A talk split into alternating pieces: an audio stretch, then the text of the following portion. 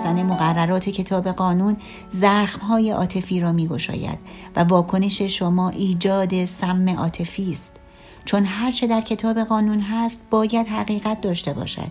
پس هر آنچه به مقابله با باورهای شما برخیزد در شما ایجاد ناامنی می‌کند. کتاب قانون حتی اگر غلط باشد به شما احساس امنیت می‌دهد. به این دلیل است که ما نیاز به مقدار قابل ملاحظه‌ای شجاعت داریم تا بتوانیم با باورهای خود به مقابله برخیزیم، چون حتی اگر بفهمیم که خودمان همه این باورها را انتخاب نکرده ایم، واقعیت این است که با همه آنها موافقت کرده ایم. این توافق به قدری شدید است که حتی اگر حقیقی نبودن آن را درک کنیم، در صورتی که برخلاف مقررات آن قدمی برداریم، احساس تقصیر و گناه و شرم می‌کنیم. همانطور که دولت کتاب قانونی دارد که بر رویای جامعه حکومت می کند، نظام باورهای ما نیز کتاب قانونی است که بر رویاهای ما حکم می راند. همه این قوانین در ذهن و مغز ما حک شده اند. ما آنها را باور داریم و در درون بر پایه این قوانین قضاوت می کنیم. قاضی حکم صادر می کند و قربانی از مقصر بودن و تنبیه رنج می کشد. اما چه کسی می گوید که در این رویا عدالتی هست؟ عدالت حقیقی این است که برای هر اشتباه فقط یک بار تنبیه شویم. بی‌عدالتی حقیقی این است که برای هر خطا بیش از یک بار تنبیه شویم. ما چند بار تاوان یک خطا را می‌پردازیم؟ هزاران بار. انسان تنها حیوانی است که برای یک خطا هزاران بار تاوان می‌پردازد. باقی حیوانات فقط یک بار بابت هر خطا مجازات می‌شوند. ما حافظه‌ای قوی داریم. اشتباه می‌کنیم، قضاوت می‌کنیم، خودمان را گناهکار می‌دانیم و خود را مجازات می‌کنیم. اگر عدالت وجود داشته باشد، این کافی است.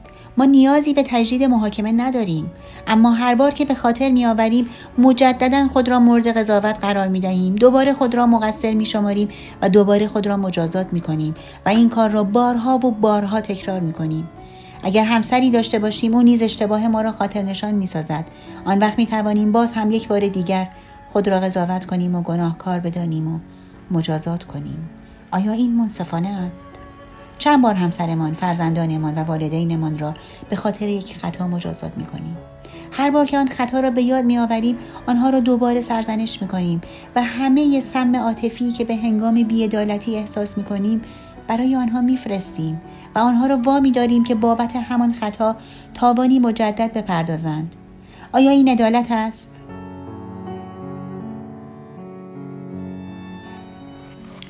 قاضی ذهن ما اشتباه می کند، چون کتاب قانون و نظام باورها اشتباه هستند. کل رویا بر قانونی غلط بنا شده است. 95% باورهایی که در ذهن خود ذخیره کرده ایم دروغ هستند و ما رنج می‌کشیم چون همه این دروغ‌ها را باور کرده ایم. در رویای سیاره، رنج کشیدن بشر، زندگی در ترس و ایجاد فاجعه‌های عاطفی همه امری عادی به شمار می‌آید. رویای برونی رویای خوشایند نیست. رویایی شدن از خشونت، ترس، جنگ و بی‌عدالتی است. رویای شخصی افراد بشر ممکن است متفاوت باشد، اما کلاً و اساساً یک کابوس است. اگر به جامعه بشری نگاه کنیم، می‌بینیم که مکانی بسیار دشوار برای زیستن است، زیرا ترس بر آن حاکم است. در سرتاسر جهان ما انسان‌هایی را می‌بینیم که گرفتار رنج و خشم و انتقام و اعتیاد و خشونت‌های خیابانی و بی‌عدالتی‌های ترسناک هستند. این فجایع در سطوح مختلفی در کشورهای گوناگون جهان وجود دارند، اما در هر حال ترس است که در رویای برونی انسان قطعاً حاکم مطلق است. اگر ما رویای جامعه انسانی را با توصیفاتی که ادیان مختلف جهان از دوزخ ارائه داده‌اند مقایسه کنیم، می‌بینیم که دقیقاً مثل هم هستند. مذاهب می‌گویند که دوزخ مکانی است برای مجازات، مکانی که در آن ترس، درد و رنج هست، جایی که انسان‌ها را می‌سوزانند. آتش محصول عواطفی است که از ترس ناشی می‌شوند. اما هرگاه احساساتی مانند خشم، حسادت، حسرت یا نفرت را تجربه می‌کنیم، می‌بینیم که آتشی در درونمان می‌سوزد. ما در رویای دوزخ زندگی می‌کنیم. اگر شما دوزخ را به منزله مرتبه یا حالتی از ذهن به تصور آورید، ما در دوزخ به سر می‌بریم. کسانی هستند که به ما اخطار می‌کنند اگر آنچه را که آنان می‌گویند انجام ندهیم به دوزخ می‌رویم. چه خبر بدی! همه ما همکنون در دوزخ هستیم، حتی کسانی که این مطلب را به ما میگویند. هیچ بشری نمیتواند دیگری را به دوزخ محکوم کند، چون ما همینک در دوزخ به سر میبریم. البته کسان دیگری هم هستند که میتوانند ما را به دوزخ عمیق‌تری ببرند، البته اگر ما بخواهیم و اجازه دهیم. هر فردی رویای شخصی ویژه خود را دارد که درست مثل رویای جامعه اکثرا تحت تسلط ترس قرار دارد. ما می‌آموزیم تا رویای دوزخ را در زندگی خود بپرورانیم و همچنین در رویای شخصی خود. ترس‌های مشابه برای هر کس به شکل متفاوتی ظاهر می‌شود: خشم، حسادت، نفرت، حسرت و سایر عواطف منفی. رویای شخصی ما می‌تواند بدل به کابوسی دائمی شود که در آن رنج می‌کشیم و می‌ترسیم، اما نیازی نیست که کابوس ببینیم. ما می‌توانیم از رویایی لذت بخش برخوردار شویم. همه بشریت در جستجوی حقیقت، عدالت و زیبایی است. ما در جستجوی ابدی برای حقیقت هستیم، چون تنها دروغ‌هایی را که در ذهن خود ذخیره کرده‌ایم باور داریم. در جستجوی عدالت هستیم، چون در نظام اعتقادی که داریم جایی برای عدالت وجود ندارد. در جستجوی زیبایی هستیم، چون هر چقدر هم یک نفر زیبا باشد ما به وجود زیبایی در دیگری باور نداریم. ما به جستجو ادامه می‌دهیم، در حالی که همه چیز در درون ما جا دارد. حقیقتی وجود ندارد که با جستجو به آن دست یابیم. به هر جا سر برگردانیم هر آنچه می‌بینیم حقیقت است. اما با توجه به توافق‌ها و باورهایی که در ذهنمان ذخیره کرده ایم چشم دیدن حقیقت را نداریم. ما حقیقت را نمی‌بینیم چون کور هستیم. آنچه ما را کور می‌کند همه باورهای کاذبی است که در ذهن داریم. ما نیاز داریم که حق با ما باشد و دیگران اشتباه کنند. ما به آنچه باور داریم اعتماد می‌کنیم و باورهای ما موجب رنجمان می‌شود. به این می‌ماند که گویی در مهی زندگی می‌کنیم که نمی‌گذارد دورتر از جلوی پایمان را ببینیم. ما در مهی زندگی می‌کنیم که واقعیت ندارد. این مه یک خیال است. رویای شما از زندگی است. تمام مفاهیمی است که درباره خدا به آنها اعتقاد دارید. همه توافق‌هایی است که با دیگران به عمل آورده اید. میثاق‌هایی است که با خود و حتی با خداوند دارید.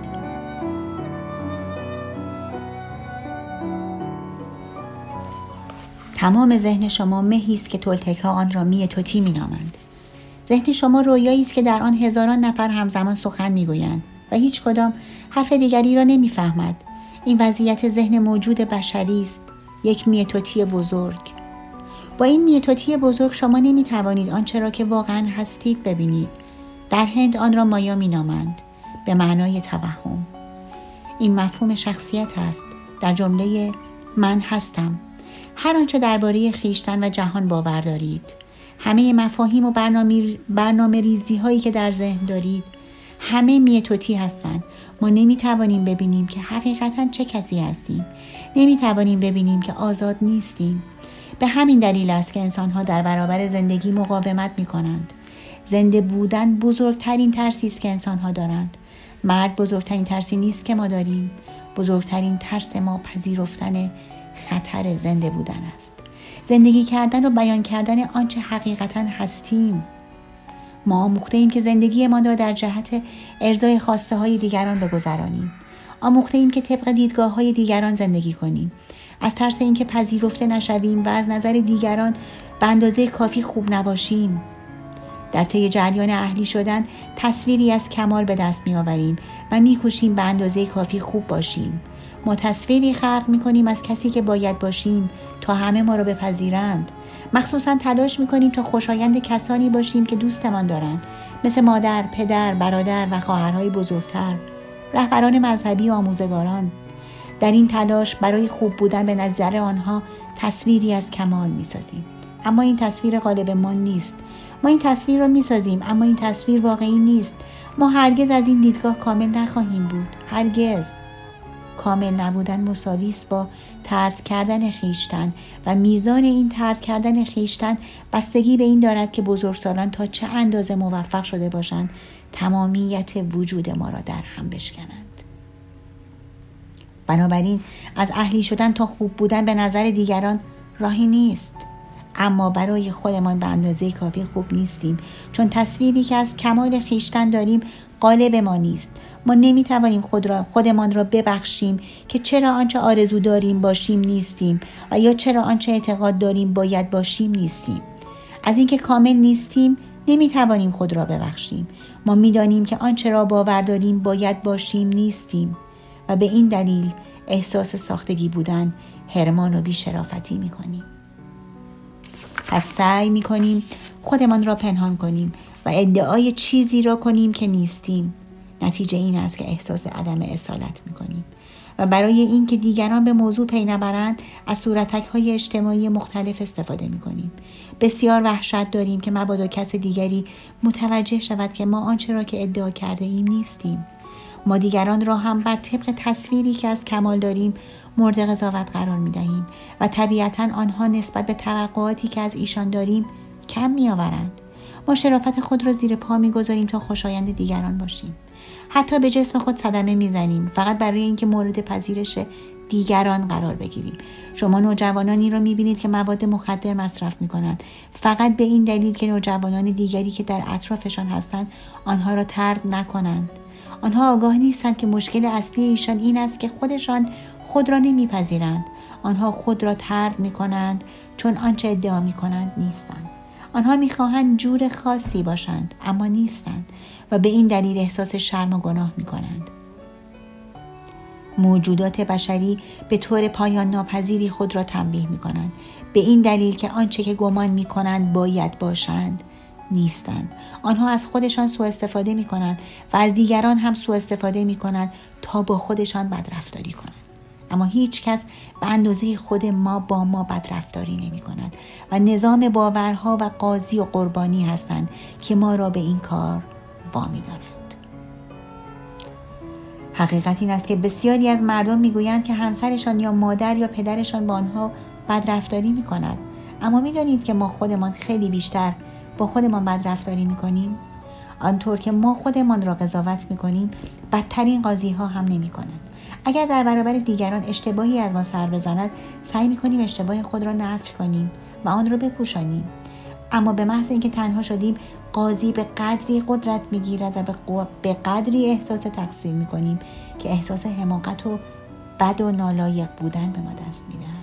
در طول زندگیتان هیچ کس به اندازه خودتان با شما بدرفتاری نکرده و از شما سوء استفاده نکرده است، و حد این سوء استفاده در رفتار با خود دقیقاً همان حد و مرزی است که شما از جانب شخصی دیگر تحمل می‌کنید. اگر کسی کمی بیش از حد که شما خود را می‌آزارید شما را بیازارد، به احتمال قوی به او اعتراض می‌کنید یا از او فاصله می‌گیرید. اما اگر کسی فقط کمی کمتر از خودتان شما را بیازارد، احتمالاً رابطه‌تان را با او حفظ می‌کنید و شکیبایی زیادی نسبت به بینشان می‌دهید. اگر با خودتان به شدت بدرفتاری کنید می توانید تحمل کنید که دیگری هم شما را کتک بزند، تحقیر کند، با شما مثل یک آشغال رفتار کند. چرا؟ چون نظام اعتقادی شما می گوید من سزاوار این رفتار هستم. این شخص به من لطف می کند که با من می ماند. من لیاقت عشق و احترام را ندارم. من به اندازه کافی خوب نیستم. ما نیاز داریم که دیگران ما را بپذیرند و دوست بدارند، اما نمیتوانیم خودمان را بپذیریم و دوست بداریم. هرچه عشق به خود در ما بیشتر باشد کمتر خودآزاری را تجربه میکنیم. خودآزاری نتیجه طرد کردن خویشتن است، و طرد کردن خویشتن نتیجه داشتن تصویری از کمال است که هرگز نمیتوانیم به آن دست یابیم. تصویر ما از کمال دلیل طرد شدن ما از جانب خودمان است، به دلیل وجود آن است که نمیتوانیم خود را همان گونه که هستیم بپذیریم، و به همین دلیل هم دیگران را آنطور که هستند نمیپذیریم.